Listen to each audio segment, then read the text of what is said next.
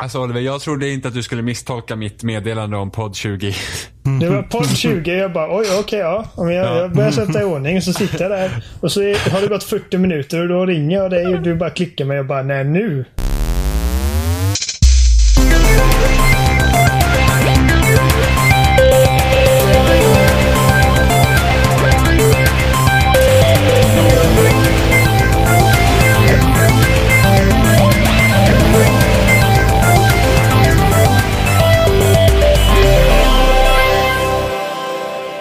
Lyssnar på avsnitt 175 med spelsnack. Idag är vi jag, Johan, vi är Jimmy.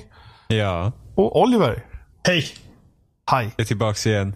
Vår praktikant. Ja. Sommarvikarie. Ja, för att Robin är ute och roar sig.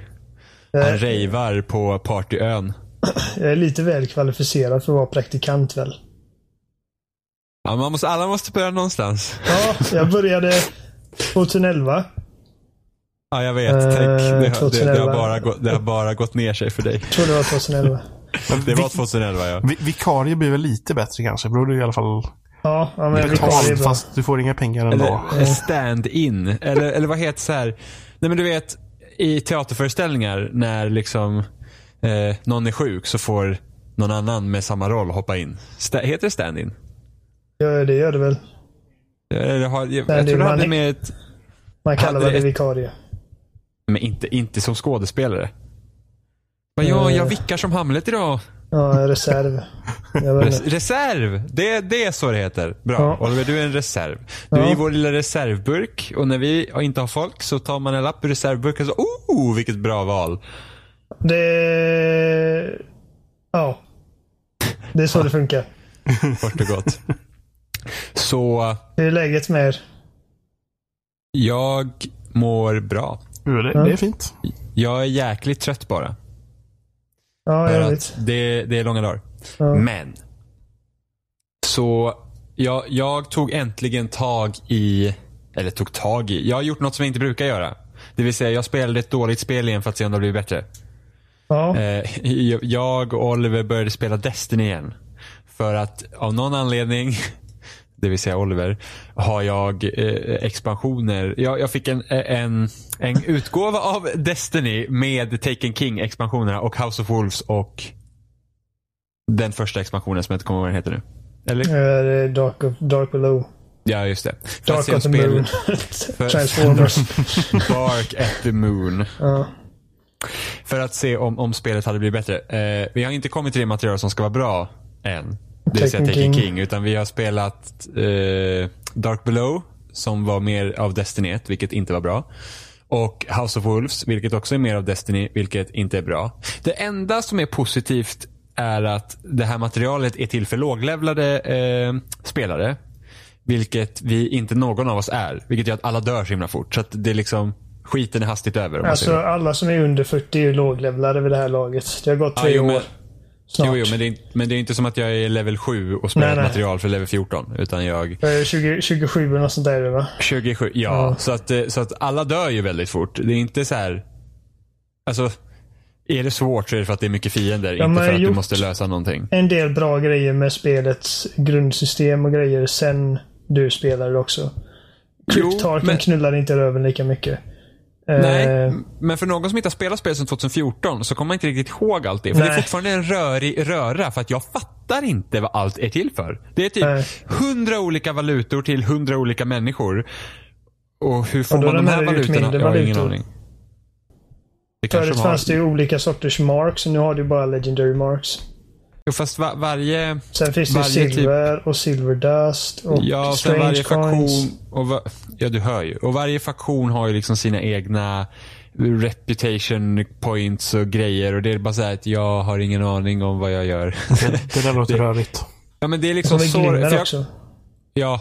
För jag kommer ihåg när jag hade varit borta från World of Warcraft eh, en längre tid och kom tillbaka dit. Så var det ju ingenting av typ handelssystemet som man var så här, vad, hur funkar det här? Du har guld och du går till en merchant och du köper saker. Men för mesta det så droppar ju eh, fiender och sånt. Grejen är att Blizzard fick till det där rätt bra redan på första försöket antar jag. Så de har inte behövt ändra så mycket. Eh, nu är i och för sig, nu är ju World of Warcraft är ganska stor skillnad från det släpptes till hur det ser ut idag. Men... Det är klart, men det har ju gått eh, tio år. Hur många år har det gått? Släpptes det 2004? Ja, ja. 13 år. Ja, jo, jo, men alltså det är, liksom, det är ett simpelt handel, det är ett handelssystem som fungerar som alla andra handelssystem bör fungera. Typ. Det är liksom, du har en valuta, här, enjoy. Ja, jag har aldrig spelat har inte det. Nej, men alltså det, det är liksom svårt för någon att hoppa in i spelet om man inte har järnkoll. Vilket är lite trist.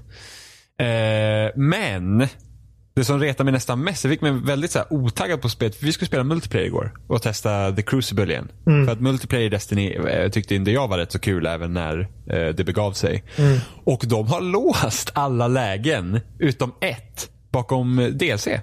Ja, måste... och så är det klart att det är just det DLC som inte du har. Du har tre av fyra.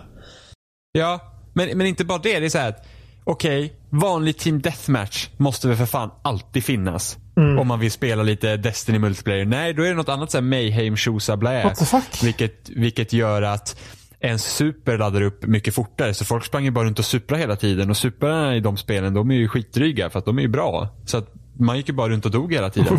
det är jättekonstigt. I och med att jag har aldrig DLC och grejer eh, så har jag aldrig... Jag har aldrig tänkt på det.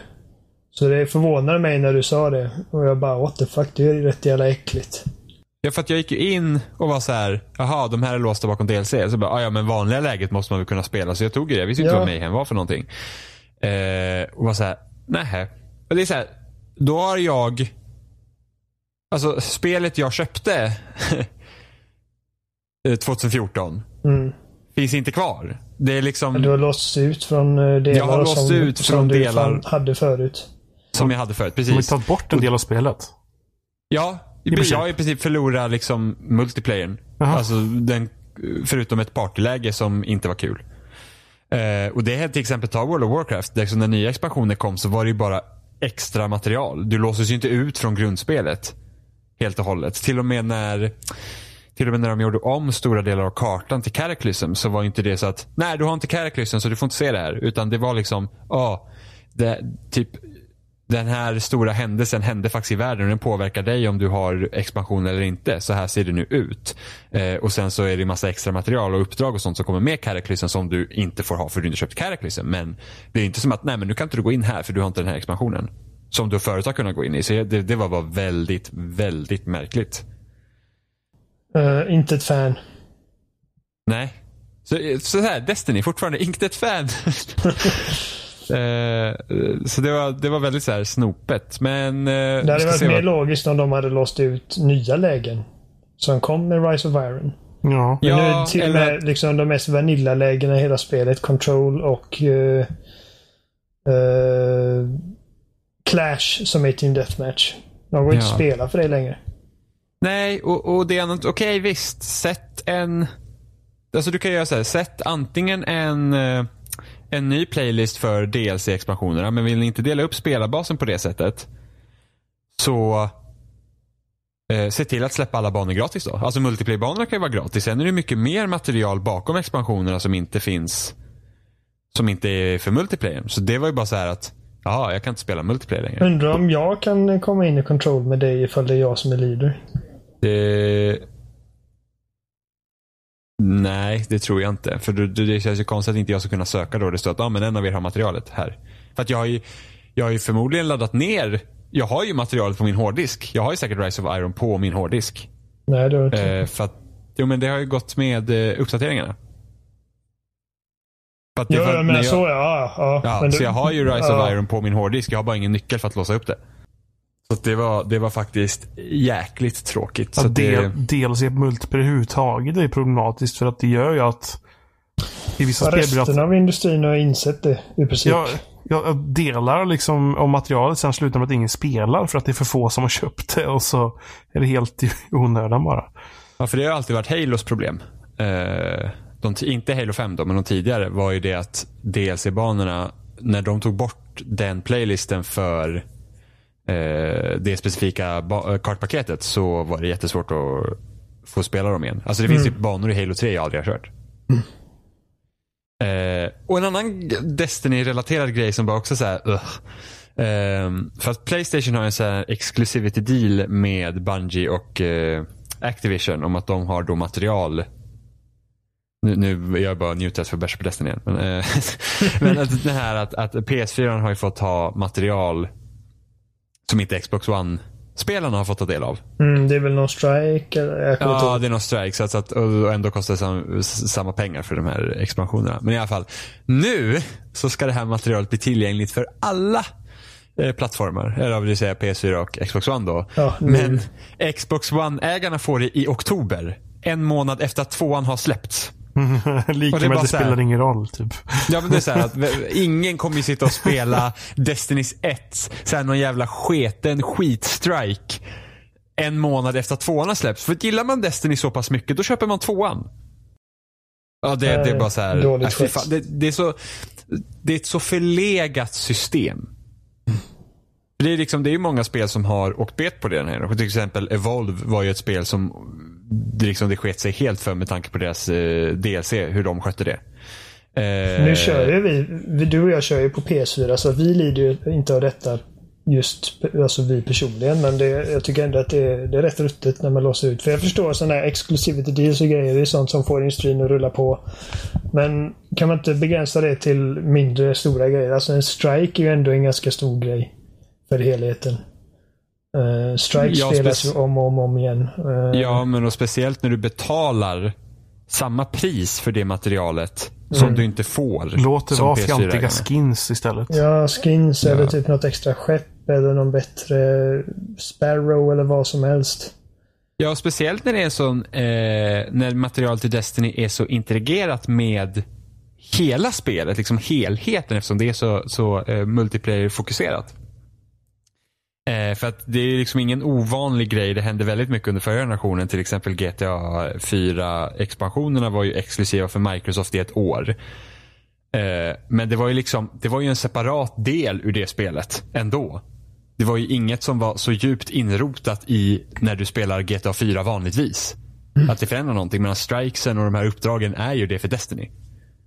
Det är liksom inte som att Åh, den här striken ger mig så himla djup och ny story att det ska bli jävligt nice att spela det igen. Mm.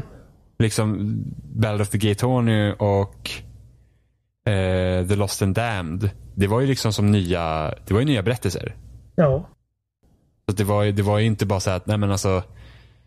Uh, ja, eh, Nico får tre nya storyuppdrag som resten låses ut av. Liksom. Så att det, det är jävligt sketadåligt.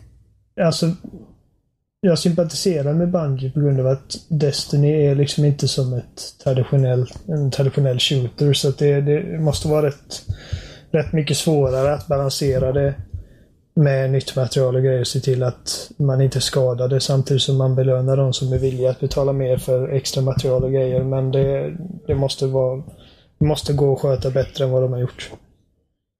Ja. Det är, Ja. alltså det är så Alltså- många spel nu som, som har börjat inse det här. Liksom att släppa multiplayer-kartor och grejer. eh, och sälja dem i kartpaket och grejer. Det, det, det skadar egentligen bara ditt community i slutändan. Ja, med tanke på att communities är så pass viktiga idag. Speciellt Mm. eh, sättet, och det är något som E3 skvallrar om också, här, games as a service. Mm. Att det är liksom, det här är ett spel du ska kunna spela hur mycket som helst och du, du kommer inte tröttna på det förrän du tröttnar på det. Det finns liksom inget slut till det här spelet. Typ Battlegrounds, Sea of Thieves eh, och är liksom de stora typ survival-spelen på Steam. Vi har Ark.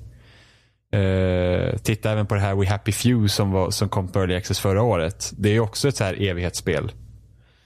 Eh, och då, då är det ju väldigt viktigt att, att för att få folk intresserade och fortsätta investera i spelet, vilket de vill, eh, så kan man så måste det ändå finnas material att komma tillbaks till och då får de inte låsas ut ur det materialet. Eh, för att det, det, det är mycket jobbigare att köpa nytt material för pengar som gör att som förlänger spelupplevelsen än att du får nytt material och sen kanske det kommer lite skins och sådana grejer du köper istället.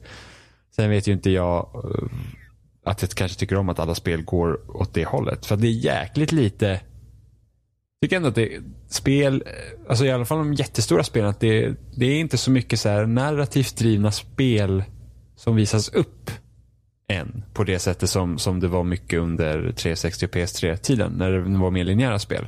Utan det är just det att oh, här har du en helt öppen värld, du kan göra vad du vill. Mm. I Minecrafts fel. Ja, fast Mine... Ja. ja, till viss del. Ja, nej, men... Eh, för att jag vet att på, på Xbox sida och anledningen till att du vet Fable Legends kom och jag tror säkert anledningen till att, eller kom, existerade ett tag. Eh, och att Sea of Thieves har hamnat under utveckling var för att jag tror det var Phil Harrison som ledde det europeiska eh, Microsoft-teamen som de ägde. Och då var det liksom på agendan att nu ska alla spel vara en service. Och därför ska vi därför ska vi eh, ha sådana spel istället för att det är liksom framtiden. Precis som att för några år sedan då var liksom varje spel skulle ha ett eget mobilspel till sig och det skulle vara free to play vilket inte riktigt har tagit av på konsol exempelvis. Eh, och det var liksom ur det som Fable Legends föddes och det fanns en rätt så bra artikel om det på Kotaku för några månader sedan om Lionhead och liksom vad var det som egentligen gick snett. Och det var just den här inriktningen att alla spel ska vara liksom live services. Mm. Gamla Microsoft. Ja, men alltså när man, just sånt, oavsett vilken inriktning det handlar om. Det, jag känner inte att det, det kan inte vara bra att ha någon sån inställning att nu är liksom allt ska vara det här eller det här. För att olika spel kräver olika sorters eh, sätt att hantera dem på. För att det men du kan inte hantera en launch som Destiny på samma sätt som du hanterar en launch av uh, säg uh, Dishonored.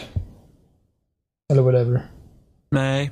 För att om man ska göra liksom ett spel som bara vissa spel, liksom, det är bara ifall man ska behandla allting som en service så blir det liksom att man kompromissar och grejer på visionen. Hur ja, gör man blir, en service det... av vissa typ av uh, fallout? Ja, men då, och då blir inte den här heller att det finns en kreativ drivkraft bakom det utan, utan man har en utgångspunkt att man ska gå efter en viss försäljningsmodell. Och Det mm. skulle väl jag mer eller mindre säga skadar, vad ska man säga, branschen i sig ur ett artistiskt synpunkt. Mm. Eh, för att det är liksom, ja men hej, ni vill göra Fable 4 det går inte för sig för nu ska alla våra spel vara li- äh, game services. Så att ni får göra något annat och då kommer Fable Legends. Eh, och sen så gick det åt helvete. För att det, det fanns liksom, det blev ju kreativa, eh, vad ska man säga, skakningar mellan olika personer som, som inte höll, håller med varandra. Och det är så intressant för att det en av mina favoritutvecklare, är Clay. Så han som driver den studion han har ju försökt göra ett free to play-spel hur länge som helst. Alltså det är typ, Mark of the Ninja var från början ett free to play-spel. Eh, Don't Star var till början för ett free to play-spel. Alltså grunden var liksom att vi ska göra ett, ett free to play-spel som är liksom bra. Och sen har de, Invisible Ink var också ett free to play-spel och sen har det de har liksom märkt att det liksom inte passat för deras spel till slut. Så att de kan inte släppa det free to play. Utan då får de göra så att det blir ett traditionellt eh, försäljningsmodell. Att här är ett spel, ni köper det. Fine. Mm. Eh, så det är inget fel heller att utgå från att okay, men vi vill typ göra den här typen av, för det måste man göra om man är ett företag givetvis. Du måste liksom ha någon, någon sorts försäljningstänk, annars går det inte. Men liksom att okej, okay, vi ska göra det här spelet till free to play, hur kan vi göra det? Bla bla bla. Och sen bara, åh fan det funkar inte, då får vi ändra på det istället. Så att man måste ju vara hela tiden uh, mäta ut hur, alltså är, är det fortfarande, alltså kommer det här fortfarande funka som ett free to play-spel? Eh, eller, eller är det här ett helt annat projekt. Kommer det skada spelet att ha, gör, nödvändigtvis ha det till free to play? För de vill inte ha aggressiv free to play. Det ska inte vara så att, ah, men vänta 40 minuter på att spela ditt liv nu eller så kan du betala 50 spänn för att få tre liv. Eh, för det var samma sak med Overwatch. Overwatch var också tanken att vara ett free to play-spel.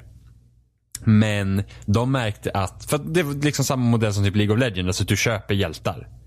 Eh, och sen så har du köpt en hjälte så kan du liksom spela en hjälte hela matchen. Men de märkte att deras spel handlar så himla mycket om att eh, du byter hjältar mitt i matchen. Och då kan de inte låsa några hjältar bakom en betalvägg.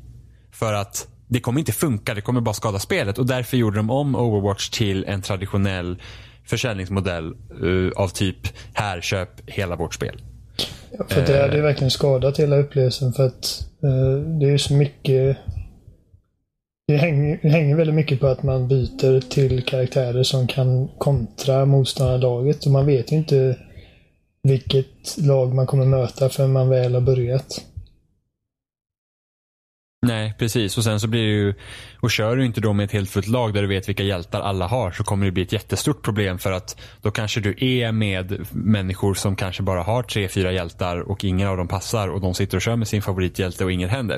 Nej, men tänk där. Tänk hur lite en Hanso-main vill byta från sin Hanso. Tänk hur hemskt det hade blivit om den personen hade bara ägt Hanso och var såhär, nej, det här är så jag spelar. Ja. Och sen var, och, och liksom hur blir det då? I och sig, de, förmodligen hade de gjort så att uh, hjältar slungas in och ut hela tiden också. Så att då, typ den här veckan kan de här tre spelas gratis. Så får man prova på dem. För att, för att vad händer om du bara köper Hanso och så går du in i spelet och sen så har någon annan tagit Hanso. Vad ska du göra? Du har ingen karaktär att välja. Uh, och då hade de förmodligen inte kunnat ta den grejen heller med att, för att i början av Overwatch, vilket vi pratade om också förra veckan, var ju det att du, uh, du kunde inte du kunde ju ha flera av samma hjälte. Du kunde liksom springa runt ett helt lag med Hanso som man så ville.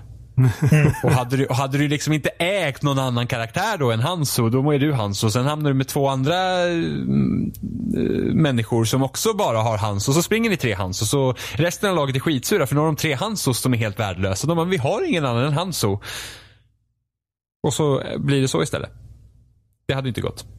Nej, nej det hade inte gått. Så det är viktigt att man men Blizzard är uppenbarligen smarta. De vet vad deras spel behöver, men eh, eh, alla andra kanske inte är lika...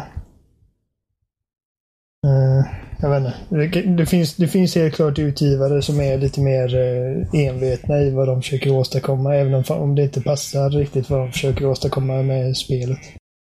Ja, men sen har vi också Bethesda som också liksom blivit en större utgivare de senaste åren och de har ju de gör ju inte sådana grejer. Alltså deras stora titlar har ju inte riktigt mikrotransaktioner och sånt. Mm.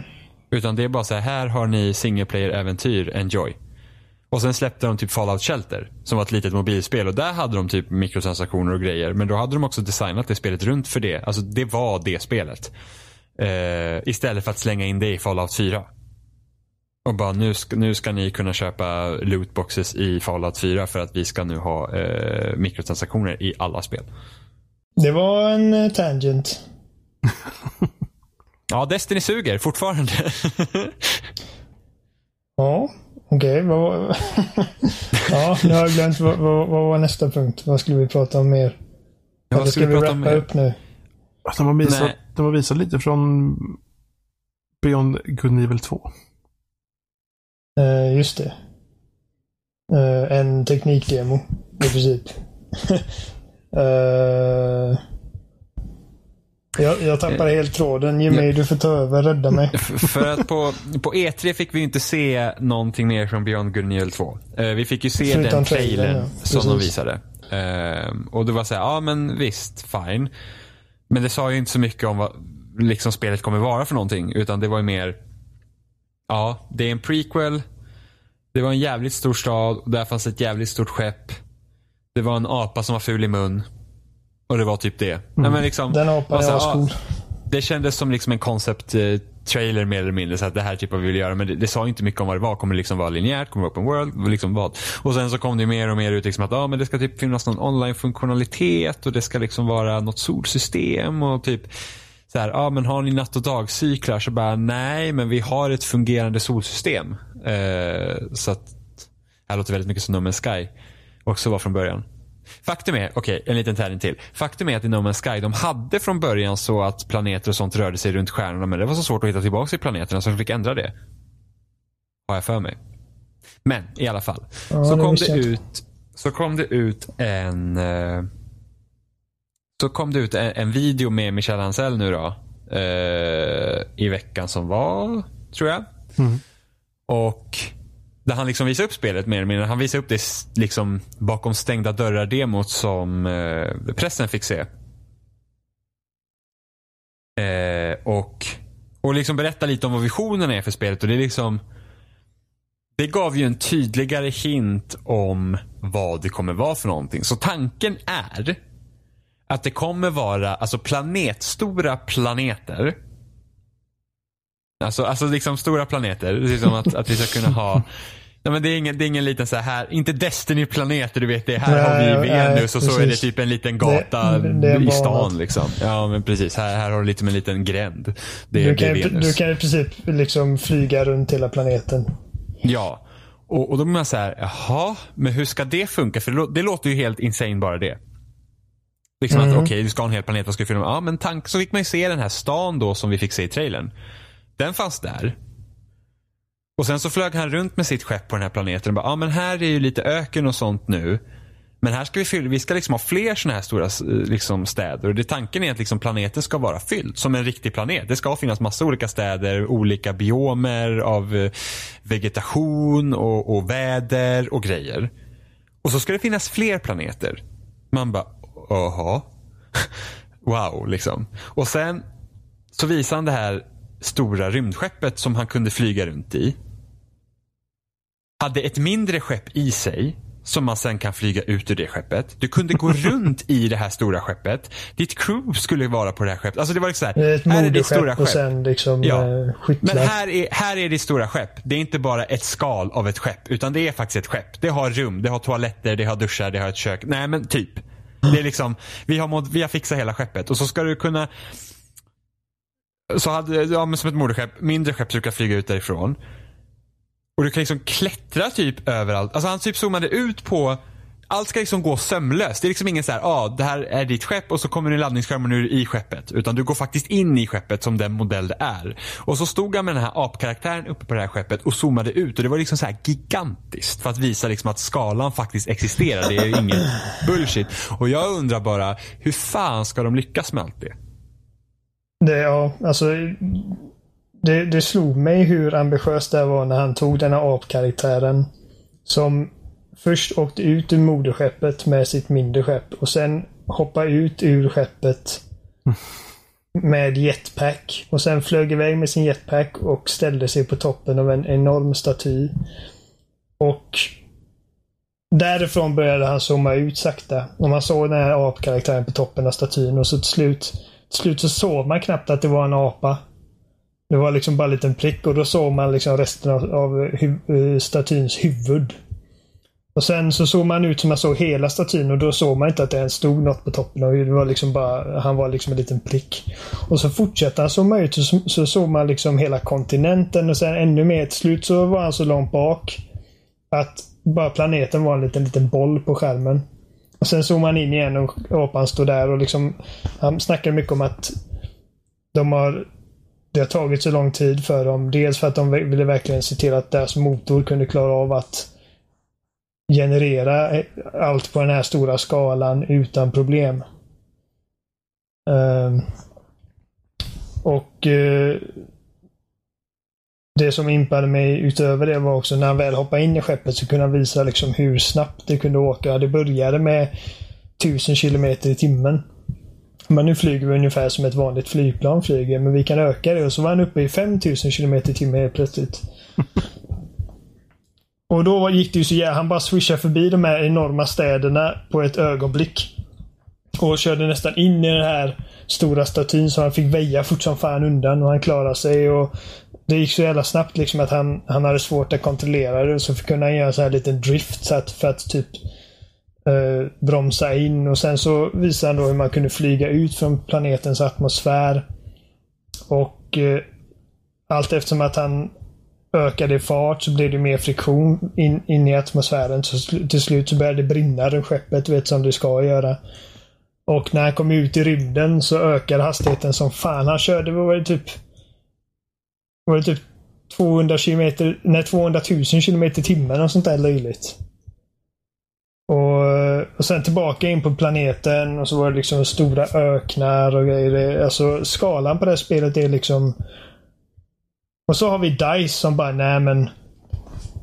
Vi kan inte ha ground to space battles i Star Wars Battlefront.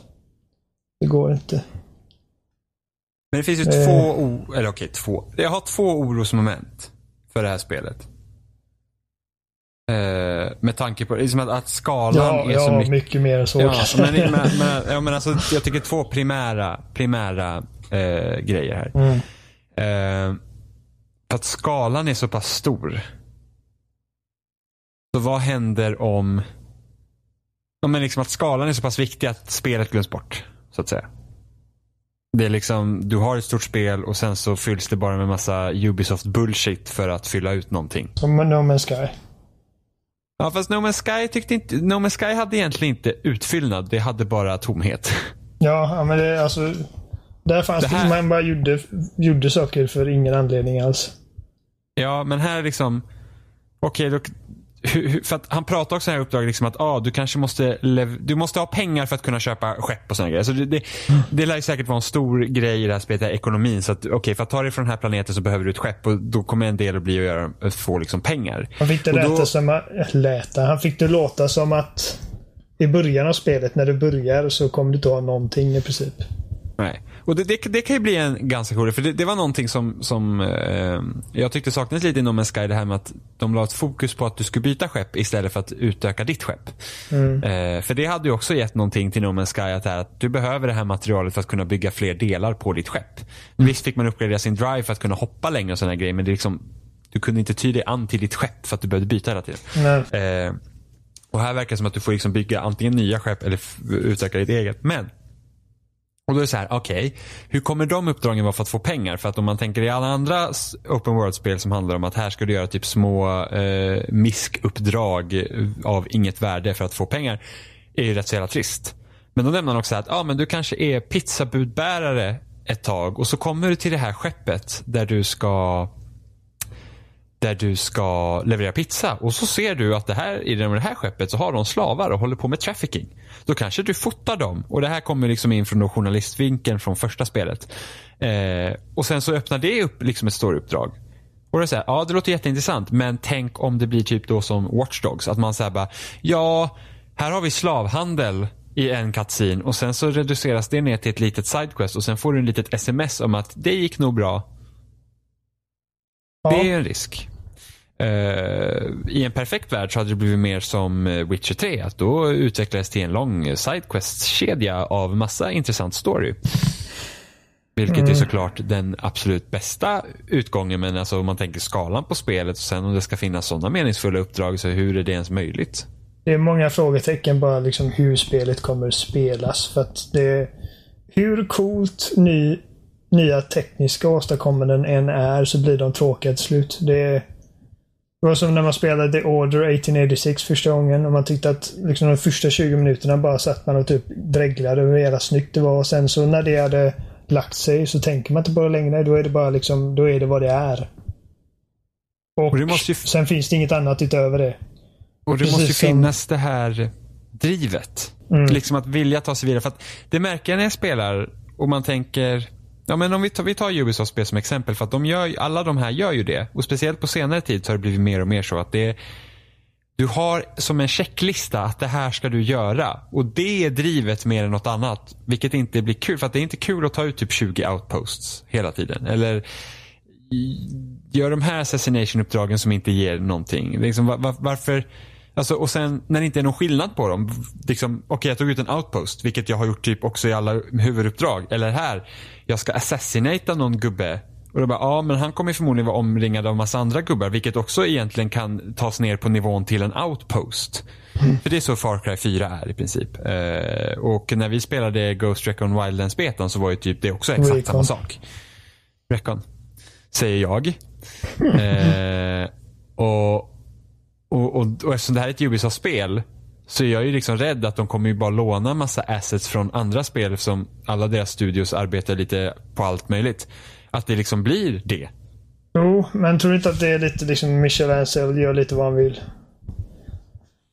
Ja, man får ju hoppas ja, att det liksom... Han, han, han slår mig inte som en man som följer liksom mallar och grejer. Uh, nej, nej, men det... Vad han gjorde med typ Rayman och Origins och Legends var ju jättebra. Uh, jo, jo, men bara för att han inte följer mallar betyder inte det att han måste följa mallar helt plötsligt för att corporate bara nope. Nej, nej, men det, det är klart. Jag, men, men jag tänkte också på att jag, jag tror att han har sådan respekt inom Ubisoft också. Att, Vi får ju uh, hoppas. Ja. För att sen så kommer vi också till det som egentligen är positivt för spelet. Inte nog med att det här verkar verkligen vara ett spel som man har velat göra typ de sen, sen, sen Beyond Good and Evil 1. eh, släpptes. För att liksom, det har blivit som en liten skara hardcore-fans som har skrikit om det här spelet hur länge som helst. Och speciellt efter den första visningen då 2008 av det som eh, var Beyond Good and Evil 2 då. Eh, vilket verkade vara till, för att det kom ju, det läckte ju någon spelsekvens i det spelet och det verkar ju vara ett mycket mer linjärt actionorienterat spel. Då satt, då. Det, det kom ju en teaser-trailer där den gamla grisen Ja, Page. Precis. Och sen läckte det en gameplay-demonstration på, en, på väldigt kort tid. Man ser typ eh, Jade springa på någon, eh, det verkar vara någon så här eh, Mellanöstern-inspirerad stad med öken och grejer där typ bara så här, eh, så här fruktstånd typ bara sprängdes och grejer och hon typ sprang eh, mellan dem. Och något. Hon jagade någon verkar det vara som. Eh, vilket såg mycket, mycket mer ut som Uncharted. Nu är det ju mycket mer inne att göra open world-spel av någon anledning. Eh, Men första att- Beyond men- Evil är ju också lite, lite open world-aktigt. Ja, det är typ som den. Det tar ju inspiration lite från den eh, erans eh, 3D-plattformar. Ja, men det påminner mig om Jack 2 lite. Ja, det bästa Jack and Dexter. Jag föredrog ettan. Ja, det är fel. Eh, men det, det som har positivt för honom dock, eh, eller med att ha Ubisoft i, i ryggen och till skillnad från No Man's Sky med, med ett eh, projekt av den här magnituden är ju det att de är ju en bra mycket mer större studio. Vilket Mm. att de har också Ubisofts pengar. De har också mer resurser. Vilket gör att de kanske kan lyckas. Liksom att, att CD Projekt Red lyckades göra Witcher 3 på det sättet de gjorde är ju också helt typ amazing. Liksom. Ja, Så makalöst. att, såklart att, alltså det är klart att Ubisoft borde ju kunna göra det också. Frågan är bara om Ubisoft tycker att det är värt det. Det är det. Jag menar om de, om de lyckas med vad de vill göra med det här spelet så kan det mycket väl bli en ny ribba för hur, hur stora och fria eh, Open World-spel kan vara. Och nu säger inte jag att eh, åh, nästa Witcher måste man kunna lämna planeten. Men liksom just att nu, nu, nu, nu visar de nu visar de vad som är bara, My möjligt. planet needs me. Iron Man sutar upp och bara lämnar atmosfären. Varje gång jag ser en studio göra något nytt, coolt eh, av den här stilen. Eh, inte, just, eh, just, inte just exakt vad de har gjort, men varje gång jag ser en studio göra liksom, tekniska framsteg på sätt annat än bara grafiskt. Så börjar jag tänka på hur resten av eh, spelindustrin kan titta på det och göra andra grejer med samma grej. Frågan är hur mycket Breath of the Wild kommer att eh, influera open world-spel härifrån. Hur kommer våra open world-spel se ut om tre år? Ja. För att det är Eh, liksom så här, för att det är så svårt. Jag tycker det är ändå rätt så svårt att pinpointa exakt vad det är Zelda gjorde helt rätt. Alltså i formen av Jag kan prata rätt mycket om det. Jo, jo jag vet. Men alltså det är så att, ja, för, för vi har också, det är såklart att vi har nämnt det spelet ganska mycket i år. Eh, tillsammans med skräckexempel som Mass Effect Andromeda. Eh, om hur man inte ska göra. Mm. Eh, men just det här att pinpointa, vad exakt är det som gör att Zelda är så kul att utforska? Jag, Eh, jag, eh, jag tror inte jag, jag har nog inte sagt vad jag känner om det spelet på den här podcasten. och så ska det eh, förbli. Nej, jag skojar bara. Nej, men jag vill inte upprepa mig bara. Men Nej, alltså, nej, nej, liksom, men- kort sagt, så det som... En stor del av det som gör Breath of the Wild så magiskt för mig. För det finns ju... Det finns gott om skavanker med det spelet. Sidequesten hade kunnat vara mycket bättre bland annat. Men bara en sån simpel grej som att... Men uppenbarligen, du kan klättra på precis vilken yta som helst i hela spelet, utom inom Dungeons då. Mm. Och på eh, typ vissa regnar. hus och grejer. Eh, och regnet gör, gör det svårare. Men, men, men du har ändå möjligheten att liksom varenda berg, allting du ser i spelet kan du klättra på. Och när man säger det som så, om, om man bara pitchar ett spel så bara du kan klättra på allt, så det kanske inte låter som världens hetaste grej, men vad det gör i praktiken är liksom att det känns som att varenda kvadratmillimeter i världen är din att utforska. Mm. Det handlar Ja. inte bara om att eh, liksom det här vertikala planet som du befinner dig på just nu kan du gå runt och kolla på. Ja, det är ju en, det är, det är en grej. Det var lätt att ta sig runt. De, de, de satsade Ja. på en spelmekanik som gjorde att så här, ska vi ha utforskning så måste du också kunna utforska och utnyttja det. Får inte bli för jobbigt. Men samtidigt så gjorde de inte klättrandet enkelt. Det fanns en, också en liten utmaning till det. Ja, Eh, För det märktes ju till exempel när man spelar Horizon efter det. Var ju det att Mm. Horizon kunde du inte ta dig runt lika rätt. Men samtidigt kände jag inte att Horizon var heller ingenting som väckte min upptäckarlusta. Heller. Men jag känner att det, det beror nog mycket på att det är strukturerat väldigt mycket som ett liksom väldigt genomsnittligt open world-spel. Du vet att du har allting. Och det är också en annan grej med Zelda. För att i alla andra spel så varenda kista och varenda point of interest och varenda collectible. Allting är ju markerat på kartan åt dig redan från början. Mm. Eh, och det var en, en kompis till mig som sa han, han sa det ganska bra faktiskt. Han sa att i Horizon och Far Cry och alla de här grejerna så spenderar jag väldigt mycket tid med kartan. Medans kontra i Zelda där jag spenderar väldigt mycket tid i världen. Du vet, jag stirrar mig inte blind på en karta. I, I Horizon så liksom det är en öppen värld och du kan utforska grejer men det du egentligen gör hela tiden är att följa en waypoint. Mm. Du följer en waypoint till ditt nästa uppdrag. Du följer en waypoint till nästa outpost att befria. Du följer en waypoint till nästa collectible att samla. Du följer en waypoint inuti uppdragen. Och du, följ, alltså, du följer alltid en tråd, en, en röd tråd. Eller? Medan i Zelda så är det mycket vagare så. Du har dina torn och du kan liksom därifrån markera ut shrines och grejer men du gör det själv. Du vet, det, det är ingenting på kartan som säger åt dig att här är ett shrine du inte tagit. Gå dit nu. Utan du får manuellt hitta det organiskt in i världen helt själv. Eh, vilket gör att upptäcktskänslan blir så mycket starkare. Eh, och eh, allting känns så genuint. Det liksom, och sen är inte, allting är inte så himla komplicerat heller. Du vet alla vapen. De hade kunnat gå den vanliga liksom western AAA RPG-vägen och liksom sätta typ att så här, så här så här mycket durability har svärdet och så här mycket attack har det och så här mycket special attack har det. Utan den har en attackstat och det är det. Det, det- och det är inte massa skit att hålla koll på. Liksom det, det är lätt att förstå, lätt att smälta. Allting i världen går att interageras med. Eh, alla ingredienser har ett syfte i spelvärlden. Eh, även bara en sån enkel grej som att laga mat är en liksom nyfikenhetsgrej. Att liksom du har inte massa recept. Utan du bara slänger ihop massa grejer och skapar någonting.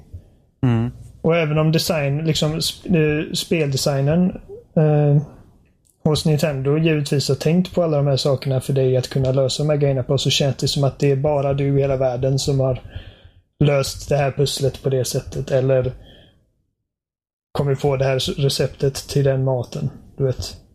Ja, och sen just det här med det var också något vi pratade om, om det var E3-avsnittet eller om det var förra avsnittet, det här med att du kan inte ha en skatt överallt. För att då blir det inte speciellt när du hittar den. Mm. Men samtidigt, en av styrkorna i Zelda är att det alltid känns värt för dig att gå någonstans. Ja, det, det, det, det var också som jag sa till dig när, när, vi, när jag spelade det i mars. Att jag har aldrig spelat ett spel där jag bara kan välja en valfri riktning. Och bara gå. Och hitta saker att göra som är liksom spännande och som väcker nyfikenheten och experimentlustan och liksom bara utforska glädjen. För att i och med att allting händer så organiskt i spelvärlden och det, det är så fritt av extra krimskrams och grejer så det bara känns som att det är du i den här enorma, täta och många gånger ogästvänliga världen. Mm. Det är du mot naturen. Men den är inte heller den är inte heller, världen är inte så tät heller som i många andra open world-spel. Alltså på, i den liksom att det är smockat med grejer. Utan att Nej. det är Ja, men ta, ta, ja, men jag spelar i Far Cry 4 nu. Det är för fan symboler överallt på den här jävla minimappen. Det är liksom, här är en diamant, här är en kista, här är en, här är en poster, här är det. Utan det är så här, i Zelda är det så att det finns också tomma ytor. Men när du väl hittar något så är det värt det. Eh, och jag har ju förut kritiserat Zelda-världarna över att inte vara levande. Att de är tomma platser. Eh, men det är bara det att då har det inte funnits någonting av värde där egentligen eh, utanför main storyn i princip. Kanske små, små liksom sidequests för att hitta något, någon enstaka jackbit. Mm. Men här är ju verkligen allt går ju till att göra din karaktär bättre. Varenda shrine är värd någonting. Varenda, varenda korroxid är värd någonting. För att det gör din karaktär bättre och du vill hitta dem. Det, Och sen just det att det finns så mycket hemligheter som man inte ens har sett. Jag hade ingen aning om att du kunde ha ett hus i spelet. Nej, och du Det kan jag bygga en hel by totalt. från scratch. Ja. Och det är liksom, i vilket annat spel som helst så hade det varit en feature fucking på lådan. Ja, och, det, och du hade också fått typ ett sidequest där du liksom hade fått gå igenom den här processen bit för bit. Ja, jag har liksom inte ens någon aning om vart, ens det där huset är någonstans. Men det ska, om jag någon gång spelar om det så kan det vara skitkul att liksom eh, undersöka det. Så det är ju... Nej. Men, det, Det- men jag ja. Min hjärna sprängs bara jag tänker på hela awesome det spelet är. Alla som säger att det inte är ett mästerverk kan fan skita ner sig. Ja, jag tänker på dig lyssnare. Som inte tycker Zelda är det bästa som har hänt spelvärlden sen Metroid Prime. Jag vet inte. det, så, det är så kul ändå att se Nintendo lyckas göra det. Och det tror jag att det, de, har liksom, de har låtit andra människor nu som inte kanske har haft den övergripande makten på spelen att få faktiskt ta plats. Ja, och liksom komma med idéer och... Ja, att nu, nu, nu har jag gjort det här i 25 år. Det är kanske är dags att någon annan som har varit i bakgrunden de här 25 åren tar lärdom. Ja, av vad jag har samtidigt gjort. som eh, typ Shigeru Miyamoto, Eiji Aonuma, alla de här har varit en väldigt viktig del av det givetvis. Jo, Eh, precis. För att jag kommer Men- när de visade det, den här eh, Making of-videon, eh, eller en av dem. Så var det ett yngre team som började, eller ett mindre rutinerat team som började fila på en prototyp där de gav dem en liten, liten del av världen. Mm. Och eh, visade för Shigeru Miyamoto och de berättade att det första han gjorde var att klättra upp i ett träd och han satt där i typ 20 minuter och bara typ testade vad han kunde göra. Ja, men för det ska också bli intressant i framtidens spelutveckling. För att nu, nu är ju ändå folk, så, alltså folk som har vuxit upp med Zelda och Mario och sådana grejer, de gör liksom spel nu. Mm. Men till exempel, säkerligen så eh, Team Meat som gjorde Super Meat Boy har ju förmodligen sp- spelat Super Mario när de var små och så bara, Ja, "Ah, vi vill också göra en absolut. 2D-plattformare och göra något. Och så Super Meat Boy är den bästa 2D-plattformen som någonsin gjorts. Eh, hur, för jag tänker på, hur kommer dagens barn som växer upp med Minecraft exempelvis, vad kommer de göra för spel? Det kommer bli jätteintressant att se. Uh, Shovel Knight är bättre än Super Meat Boy. Men, eh, men, men du ser ju där typ, eh, Hädelse. även typ Sonic Mania som utvecklas med en som har gjort bara fanspel av Sonic förut. Mm. Eh, och jag tycker det är jättekul när de liksom tar vara på den talangen. Istället för att liksom, som Nintendo gör, bara stänga ner allting. det, Jo, men nu fanns det ju en anledning till att de stängde Jo. ner det för att de hade ett eget projekt på men G. att jag, jag, jag, hade, jag hade inte alls förvånats om, att, om de hade stängt ner det oavsett. Nej, precis. Så nu varje gång Nintendo stänger ner något nu så vet vi att det är något nytt på G. Vi bara, Ja, åh! en remake den av det spelet Den på väg." här Super Mario Sunshine 2D-modden här. Hmm. Den stängdes ner. Eh, nej, det, det ska bli kul att se hur, hur, hur för, för det är en sak som jag tycker är rätt så tråkigt med det här många gånger att, eh, som har varit på Kickstarter. Att gamla veteraner ska göra liksom nyversioner av sina darlings så att säga. Vi har ju, ja men, vi hade ju Mighty Number 9 som liksom Mm. var en form av, hej jag ska göra Mega Man igen. Eller, eller det här eh, Bloodstrained från Castlevania. Bloodstained, Ritual of the. Night. Ja, visst, det, förmodligen, det kan säkert bli jättebra för den typen av spel har vi inte längre. Men liksom han ska göra det igen. Och sen så kom den här Kickstarten nyligen som misslyckades. Det här eh, musik-rap-spelet från skaparen av eh, Parappa the Rapper. Och när jag såg det, den Kickstarten först, så var jag såhär wow, det där kan bli jättespännande. Och så såg jag att det var samma människor som Parappa the Rapper. Och då blev jag så här, nej, det är jag inte intresserad av. För att jag är ju intresserad av någon som har växt upp med Parappa the Rapper och känner att, vet du vad? Den där typen av spel älskade jag när jag var liten. Nu vill jag se vad jag kan bidra till det. Precis som Shovel Knight är. Shovel Knight är ju verkligen kärleksbrev till 2D-plattformare eh, slash äventyrsspel från NES och SNES-eran. Men det är inte gjord av folk som har gjort de spelen. Utan det är gjort av folk som har spelat de spelen. Mm. För titta på Yooka-Laylee. Det är samma sak där. Det var liksom så här, hej vi gjorde Banjo-Kazooie för eh, 20 år sedan. Nu ska vi göra Banjo-Kazooie igen. Och Det- liksom inte ta vara på att det har hänt saker. Så där gäller ju liksom inom alltså alla former av media och grejer, även, även i film. Uh, som liksom unga regissörer som har sett E.T. när de var små. Mm. Och nu har de Stranger Things. Uh, och Ja. liknande. Det är liksom Någonting föds i någonting annat. Men man behöver också det där färs- färska perspektivet. Och det är Ja. därför jag hade varit nyfiken på hur... eh, För det var ju tänkt där ett tag att Neil Blomkamp som gjorde District 9. Ja. eh, Att han skulle göra en Alien 5.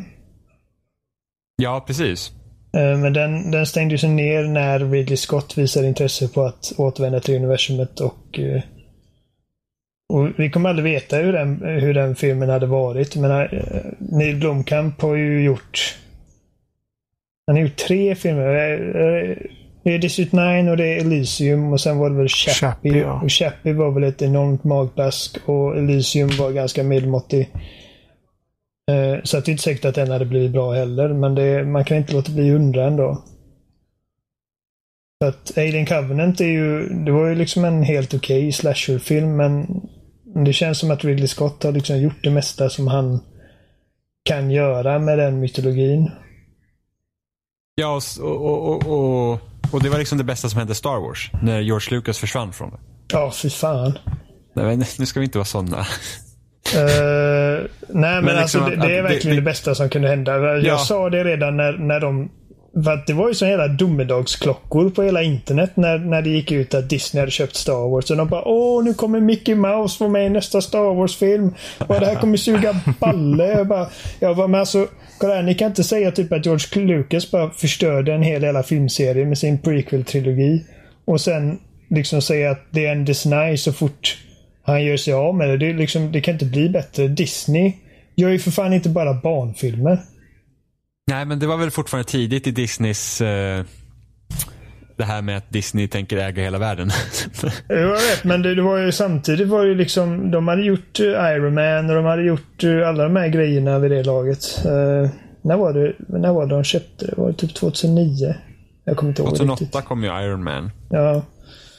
Jo, jag menar de tänkte på när de köpte... Mm, jo, precis. Men jag tänkte 2008 kom Iron Man. Tänkte, Men jag, äh, skitsamma. Men för, det var, för jag, sa, jag sa det redan då liksom att nästa Star Wars-filmer kommer nu göras av folk som växte upp med Star Wars och har sett det vara det bästa som har hänt deras liv och har sett det bli, liksom brinna upp med prequel-trilogin och de vill göra liksom Star Wars coolt igen, du vet. Och det är exakt vad jag ser när jag tittar liksom på vad de har gjort hittills. Ja, och, och just det här med att Åh nej, det kommer en Star Wars-film varje år. Och liksom man blir orolig för att shit, kommer de mjölka ur eh, liksom serien? Men samtidigt så, det ger ju också en rum för att experimentera med den. För att vi ser, nu har vi haft, vi har haft Force Awakens, vilket var en bra film. Eh, vi hade också Rogue One, vilket jag också tycker är en bra film. Eh, och sen så ska det komma Hans Solo och lite andra filmer. Så att liksom de, kan, då, då kan de liksom låta mainline Star Wars vara mer traditionella Star Wars-filmer och sen kan de göra sådana här one-offs där, där det är lite spännande. På samma sätt som, som eh, när man, superhjälteserier. Liksom att där har, du har inte kört en kronologisk story i superhjälteserierna som har hållit på liksom i, i 70 år. Utan det är ju de har ju tagit in olika tecknare och manusförfattare och de har fått göra sin grej med eh, de hjältarna och liksom skapa egna historier och liksom tolka materialet på eget sätt. Vilket har gjort att de har hållit sig så bra. Ingen av de här varumärkena hade varit lika heta idag ifall eh, de, eller ja, heta, de kanske inte ens hade funnits idag om det inte vore för att det har varit så många människor som har eh, liksom gjort iteration på iteration på eh, reimagining och allting och liksom hållit det fräscht och, och liksom aktuellt för tiden vi lever i. Ja. Jag menar, jag... eh, menar, om, om det enda Batman vi hade haft sett i film och grejer var Adam Wests Batman så hade inte jag brytt mig skit om Batman. Nej. Eller hur? Så att, Fast många till tycker jag om Adam West Batman. Jo, men det är Men inget tänk, tänk, Det är inget... tänk, om Bat, tänk om Batman och Robin-filmer hade varit den enda Batman. Ja, jo. Ja, men Adam Wests eh, Rest in Peace. eh, hans run som Batman var ju... Det var inget fel på den. Det var bara liksom att det, det var liksom långt före min tid. Ja. Eh, Så att eh, jag har nog inte haft samma kontakt med Batman. Men det var ju Tim Burtons grej som jag växte upp med. Ja, den animerade Batman-serien, jag då. då. Mm, ja, men den, den började jag kolla på efteråt och den, jag älskar den. Faktum är att det var faktiskt min syster älskade Batman när hon var liten. Mm. Det var hon som fick med, jag var ju Spiderman all the way. Mm. Men hon älskade Batman så hon var ju alltid såhär, för jag kommer ihåg det kom alltid typ klockan fem på kanal fem på vardagar eller något sånt där, Batman. Hon skulle alltid se det. Så, så det, på den vägen kom jag i, i kontakt med Batman. Ja, Spiderman har jag också alltid älskat. Eh, jag tror det var nog från TV4 där. Ja. Uh, när jag gick på... Söndagar. Klockan uh, halv nio. Just det. Det var Sailor Moon på lördagar och sen bytte Spiderman ut mot Pokémon och Pokémon sändes på lördagar och sen var Sailor Moon på söndagar. Det var tidigare. Ja, men det, det är liksom ja, färska perspektiv och nya idéer inom liksom ramverket för vad förlagen är, är så viktigt för att hålla det fräscht. Men nu tänker jag dra tillbaka lite förra veckans, förra veckans konversation här när jag blev totalsågad över min Super Mario-film-idé här. Ja, jo, men det, Tänk om det inte hade kommit en enda Batman efter Batman och Robin för att den filmen var så dålig. Då hade inte fått Nolans Batman-filmer. Så varför ska en dålig Super Mario-film liksom förhindra applikabelt här? Klart det är. Vi har haft en dålig Super Mario-film. Och då ska jag vi inte göra några fler Super Mario-filmer. Jag, jag bara ser inte Mario. poängen med att göra film av det. Jag ser ingen poäng med att göra mer filmer av Batman. Men alltså, liksom när, när Batman och Robin kom så var det, det, det enda jag önskade mig var en ny bra Batman. Det var inte så att jag bara åh, de gjorde Batman en gång, det kan aldrig bli bra. Nej, så länge jag har fått vänta på en bra Super Mario-film. På loading fick jag faktiskt två kommentarer eh, som gick åt båda hållen. En person som stödde mig och Oliver och en person som, som, eh, som stödjer Jimmy då. Ja, det är ju en av dem som uppenbarligen har vett bakom öronen. Ja, han som håller med mig och Johan givetvis. Jag missar de kommentarerna. Jag brukar alltid titta. Det, alltså... Men jag, jag, jag, måste, jag måste ju säga att eh, alltså alla vill ju ha en Super Mario-film. Det är Nej. bara så. Det, är det, make it liksom, det finns ingenting man kan göra för att få det till en liksom en typ värdig film utan att gå ifrån vad fan Mario handlar om. Klart man kan. Nej. Klart man kan. Mario är liksom... Det är ingen karaktär. Det är bara en hoppande grej. Klart det finns massor att bygga vid. Jag håller inte med den här personen på loading. Absolut inte. Jag, var, jag, var, jag ser bara möjligheterna. Jag, ska, mitt livsmål ska bli att eh, utbilda mig inom nu, så här, filmregissörs yrket. Och så ska jag göra en Super Mario-film. Jag ska gå till regissörskolan. Jajamensan. För vad, dumma vad, idéer. Vad är din högsta dröm? Äh, jag, jag ska se att Super Mario blir bra on the silver screen och alla kommer vara så här. Ja. Make Super ja, Mario great again. Du kan göra liksom ett typ artsy drama. We have the most tremendous plumbers in our movie. Ja, men du kan göra liksom ett jättebra, en jättebra drama alltså, om typ en, en rörmokare som, som, gillar, rör. som gillar att käka svamp och eh, är liksom rörmokare by day. Och Breaking hans flickvän blir tagen av en... På natten så stoppar han trafficking. Men då, då, är liksom, då är det inte Mario längre. Nej, men, ja, så, så fortfarande, min vision av Super Mario-filmer är en fin familjefilm animerad. Ah, the där, där budskapet är att kvinnor blir kidnappade och är helt värdelösa. Och Nej då. männen hoppar sig fram till, till att få the booty. Jag gör en, nej nej nej, jag gör en, jag gör en riktig så här, jag gör en gender switch. Super Mario är numera kvinna. Och Peach är, är en man som, som, blir, som blir fångad. Nej. Maria och, jag, eh, och Poach. Jag tror fortfarande man kunde göra en, en, en bra Mario-film. Men det ska vi inte prata mer om. Nej. Oliver blir så upprörd. Jag blir lite upprörd. Jo då. Jag kan prata om det hela dagen. Vi kan prata, sen, vi kan efter prata att jag gjort den här, sen efter jag gjort den här Super Mario-filmen ska jag göra Ice Climbers the Movie. Men du, du menar väl? Ett, ett, ett, ett, ett, ett djupt drama om farorna med att bestiga berg. Men det har jag gjort hundra gånger. Netflix original. Men du är inte säker på att, uh, att, ja, din, att din Super Mario-film ska vara en VR-film, Jimmy? Fy fan. Men det ja, i och för sig. Nu blev jag upprörd. Alltså jag, jag är ju väldigt förtjust i den här 360 graders kameratekniken som ah. finns. Um, och då, då, då, det här är så intressant då. Nu tänker jag riktigt bullshit här, som David Cage. att du måste se om filmen flera gånger för att uppskatta den fullt ut. För beroende på vart du tittar, Oliver, så kommer du se olika berättelser. för att det händer saker där du inte ser. För övrigt, mm -hmm. David Cage. Det finns en förklaring till varför hans spel makes no fucking sense. Vadå, han är, han är ah. inkapabel till att... I två olika intervjuer gav han två olika svar till typ samma fråga. Det var såhär, men vad, vad liksom... Vad, vad, kommer, vad kommer liksom Beyond, eller inte Beyond, vad kommer, vad kommer Detroit Become Human handla om liksom? Eh, och han var typ så här, han bara, ja men alltså, det, ingenting. Det kommer inte handla om någonting för jag, jag tycker inte om att, jag vill inte säga något när jag skriver. Jag vill bara ställa frågor.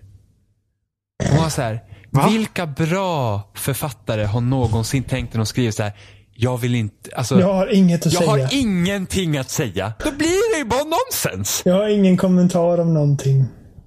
Nej, men det är så bara, jag har ingenting att säga. Det handlar inte om, nej, det handlar inte om någonting. Vad va, va, ska man göra åt det? Det är bara såhär, nej. Klart, det är klart att man kan ställa frågor, men man, jo, precis, man måste samtidigt liksom, ha någonting att säga.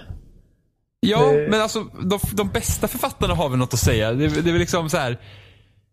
Jag är en tänkande och kännande människa. Jag har något jag vill dela med mig av till världen. Nu gör jag det. Och inte bara så här. Alltså vad, vad är David Cage fråga då med Detroit? Vad händer om robotar får känslor? Men jag tänker inte besvara denna fråga. Jag tänker inte ens utforska frågan, men jag har ställt den. Det är bra. Mycket bra. Bra. Har en Trump på hotline så, där tremendous Den gubben.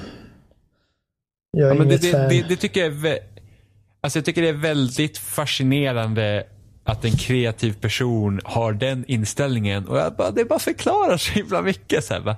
Jag har ingenting att säga. Så bara, jag gillar inte att jag, kommentera jag kan, saker. Jag kan se det i dina spel nu. Det, för, mm. det förklarar en del. It all Därför, makes sense. Men typ. Så it made allt, no sense. Allt Now bara, it makes sense. Allt är bara pretentiös skit som han bara bajsat ihop och så ska man... Men jag vet inte om det är pre pretentiöst skit längre. För att alltså pretentiösa människor brukar väl ha något att säga. Det bara, ja men med det här, ja men som 433. Ta den låten som inte är någonting.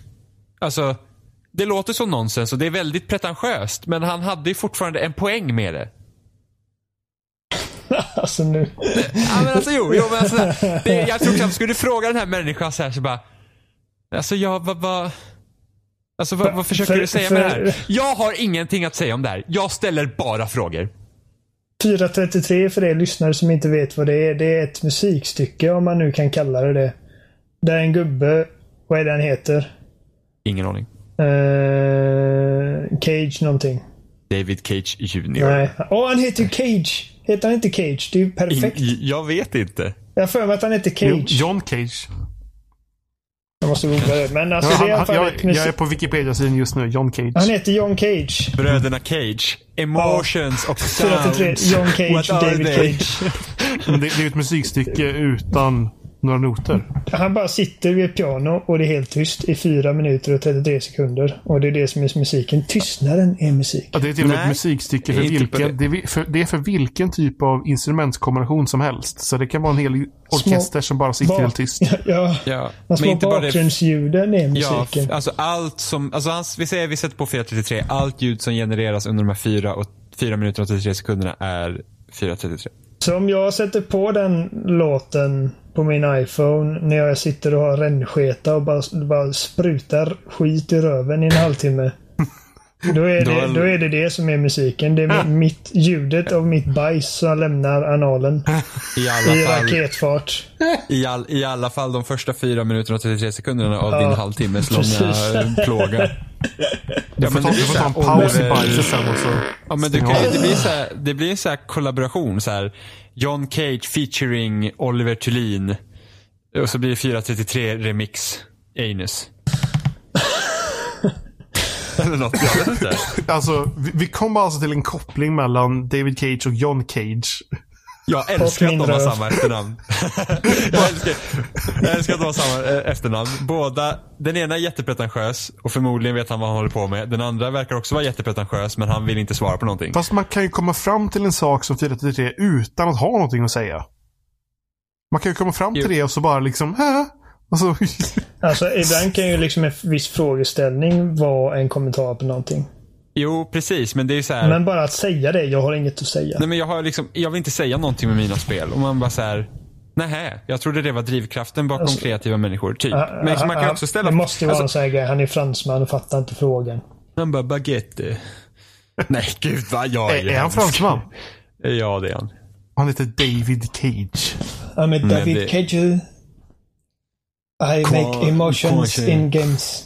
Men alltså...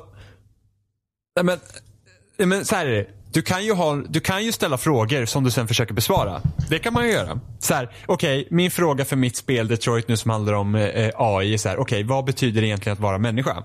Och mm. från, från ett perspektiv där du inte är människa. Och sen försöker man hitta något svar vid det medan man gör spelet. Det här är det jag vill utforska. Då kan man göra det. Men han bara, jag ställer bara frågor, jag vill inte säga något om mina spel. Och då blir det så här, det är lite som så här Ubisoft, alltså förlåt mig för att jag bärs på Ubisoft hela tiden känns det som. Men det är så här, lite, lite så här Ubisoft mellanmjölk som typ Watchdog-spelen så att det finns massa saker ni skulle kunna faktiskt säga och reflektera ja. över samhället här, men ni gör inte det. Det spelet sa ingenting om någonting egentligen. Nej, och sen så fick vi Watch Dogs 2 som inte heller egentligen sa någonting om ingenting. Och det är, risken är att Far Cry 5 också blir så. Alltså, Far Cry 5 har ju verkligen chansen att säga någonting om USA på ett sätt som inte ens typ Rockstar har gjort. Jag tror inte de har uh, Men de har inte denna... för det. Nej, eller kanske inte ens ambitionen att det. Är för, eh, det är för, även om de hade det. Men det är klart att de, de som gör Far Cry 5 är människor som har åsikter om saker. Nej, de har ingenting att säga. Eh, men jag tror inte att de har, jag tror inte att de har det cojones att liksom doppa tån i det skithålet. Mm. Det är liksom... I och med att det är så jävla blandat i liksom åsikterna i USA just nu. Och just också att det utspelar sig i USA. Uh, jag tror att det är lite av ett minfält. För att, för att han, uh, han som var lead för Far Cry 3.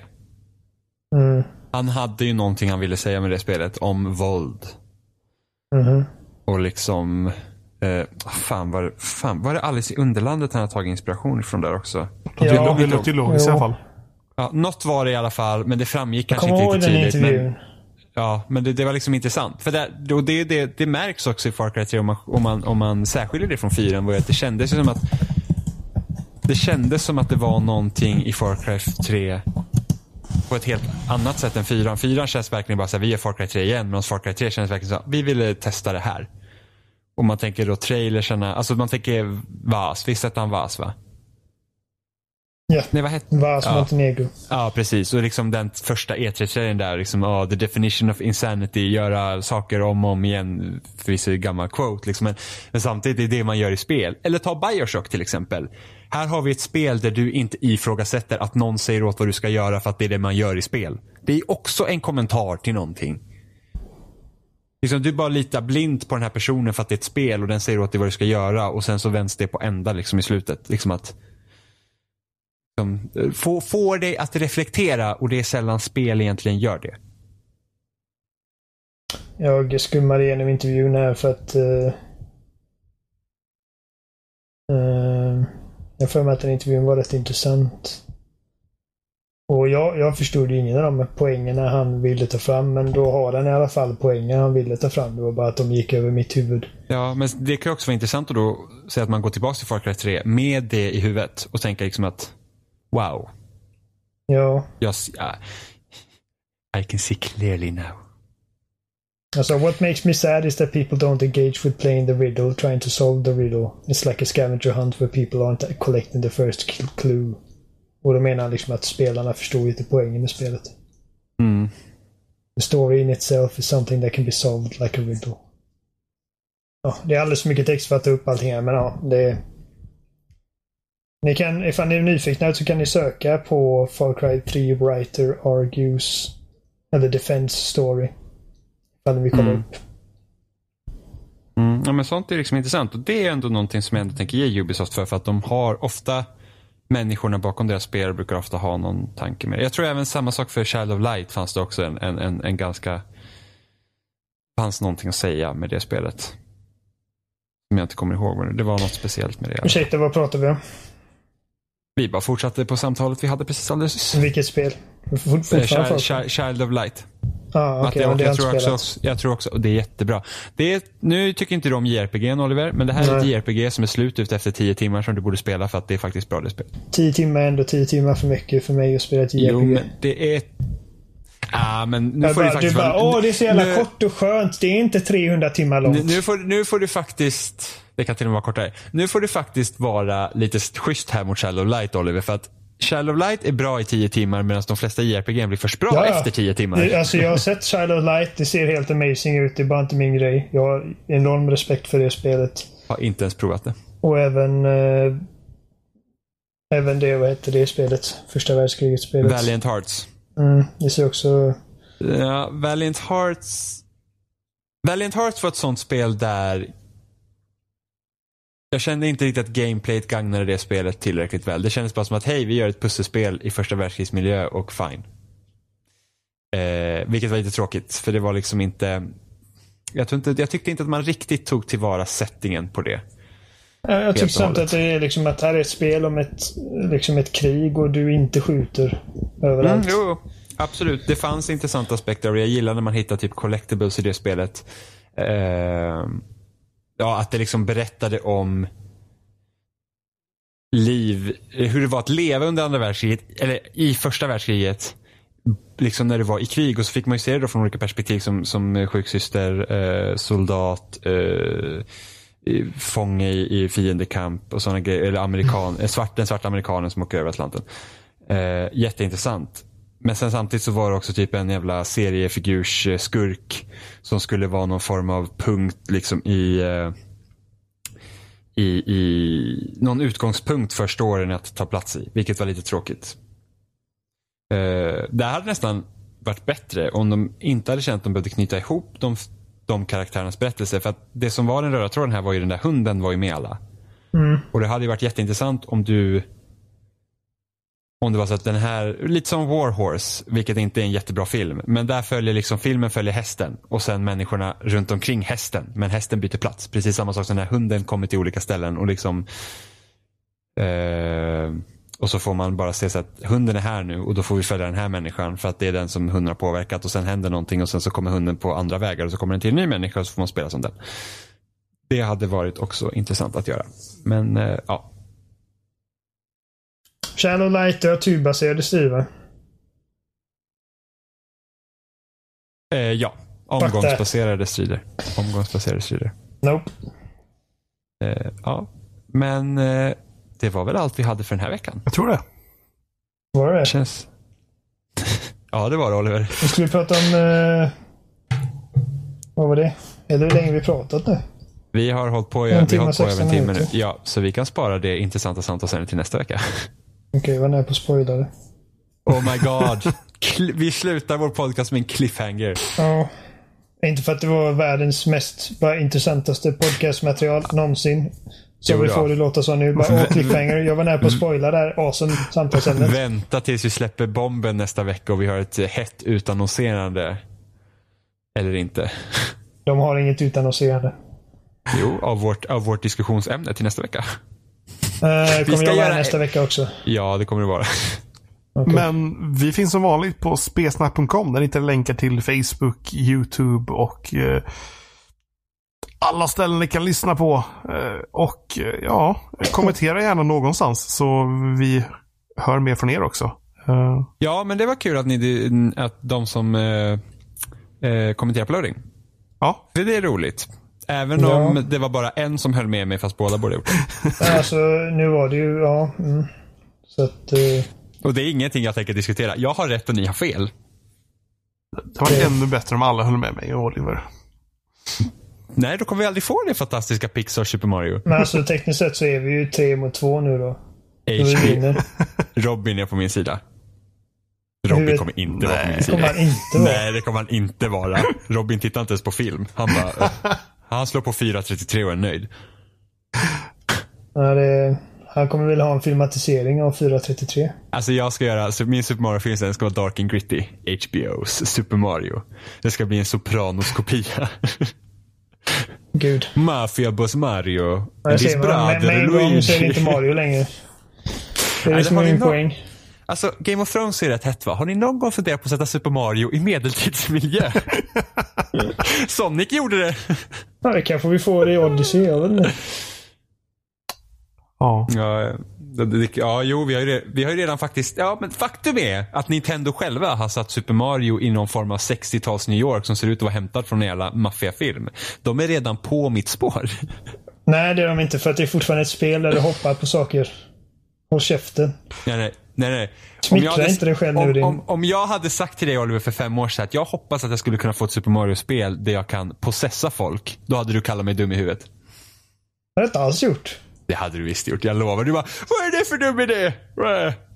Hur ska det gå Nej. till? Varför, varför skulle Super Mario göra det? Han är en rörmokare för fan. Han ska eh, rensa rör och rädda Peach. Ja, men det låter ju en skitbra spelidé. Ja, men för Super Mario. Jag tror att någon som tyckte såhär, ja men varför inte skicka tillbaka Sonic till medeltiden och kämpa som en, en riddare skulle vara en bra idé.